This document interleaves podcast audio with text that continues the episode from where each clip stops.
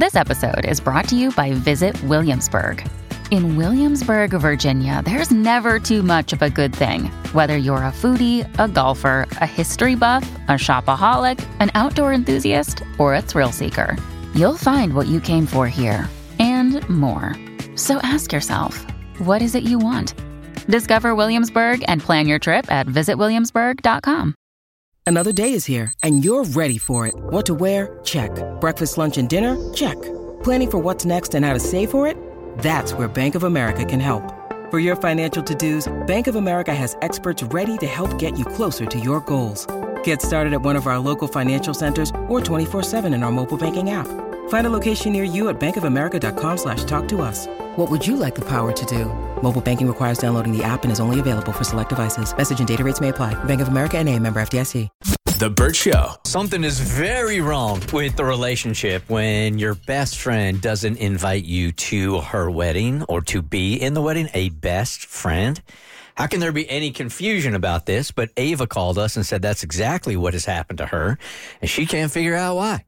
Um, so, Ava, before we tell you exactly the reason why you weren't invited to the wedding, because our studio director Tommy reached out to her, he's got some answers for you.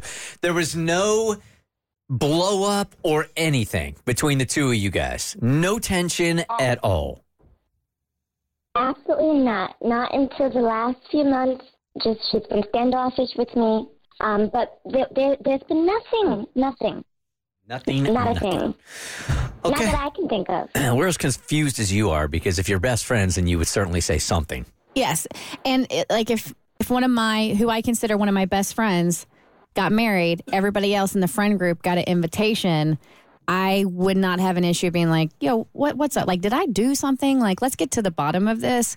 Um, you know, I, I love you. I consider you a sister. I just I thought I would be invited to your wedding.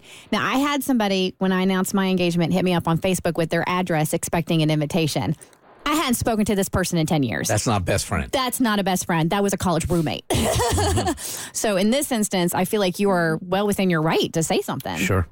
All right, Ava. So I'm going to turn this over to Tommy now, who is our studio director, and he does all the dirty work for us, who reached out to the bride, Bridget, via email. He's got some answers for you.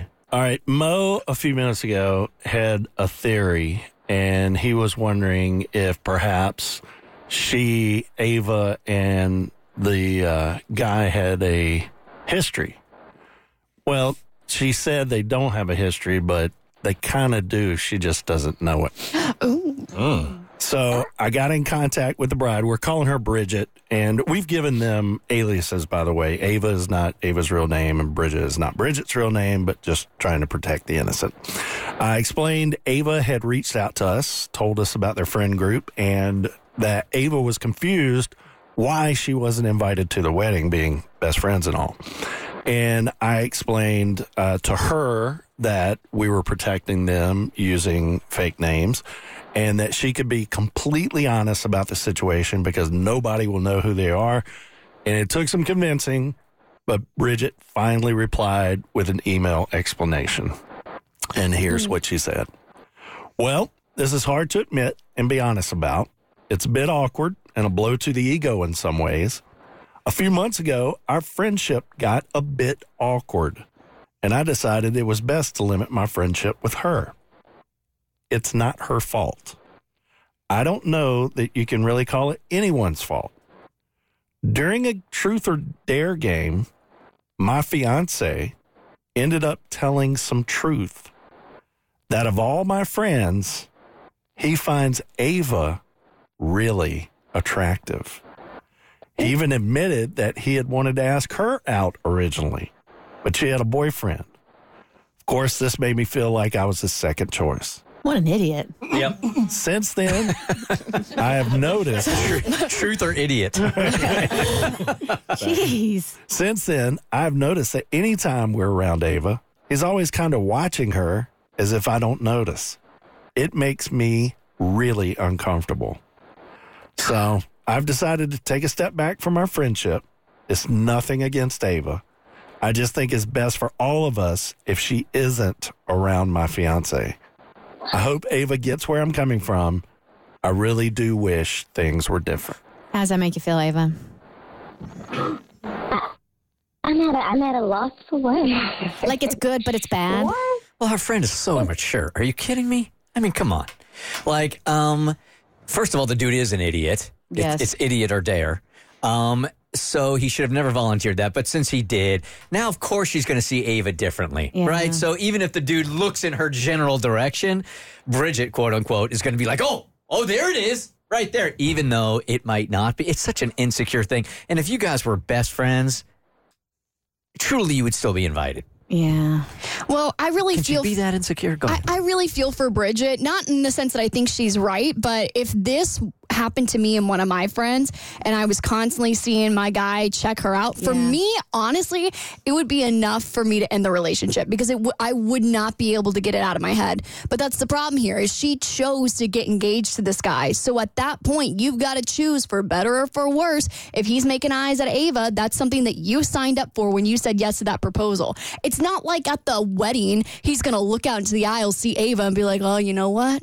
All those years ago when I wanted to ask her out, you know what? This wedding thing was a bad idea. Like- you got to choose this guy. It's it's not fair to Ava for sure. But does this not fall under that sermon you heard about guardrails? Mm. And that she deems this a guardrail in her relationship to protect her relationship. So while it sucks because of the information he disclosed, she's chosen him over her friend. It seems overly protective to me. It, I mean, it's it's a mm. it's a leap. It's a it's a quite knee jerk reaction. I mean, I think these guardrails are putting yourself in a eh, are avoiding, and we have to credit Andy Stanley on this. Um, are putting up the guardrails where there truly is some danger. Yeah. there is no danger here except her insecurity. Yeah, Bridget's got some work to do because here's the thing. Here we have a case of Ava being punished, her friend being punished and cut off for something she didn't even do. And honestly, something that the partner didn't even do. Like, yes, he was dumb for saying that he found your friend attractive, but it just reeks of she doesn't trust him and she doesn't trust you, which means she needs to do some work because she's in this relationship. He chose her in the end. They're together. She should be able to be friends with you and still be with him. Y'all aren't going to betray her. And then if you did, she's better off anyway. So at least you have the info now. If you want to reach out to her and say, you know what's up, and maybe you guys can start to patch things up. But this isn't on you. You didn't do anything. And I wish she would have told you instead of leaving you completely in the dark and just not inviting you to the wedding. That was not cool on her behalf. Like you deserve to know this information and you deserve to know why. Okay, Ava. we're gonna let you go, but now you know. Okay. Thank you. All right. Bye bye. Thank you so much. I appreciate that. Bye. The Burt Show.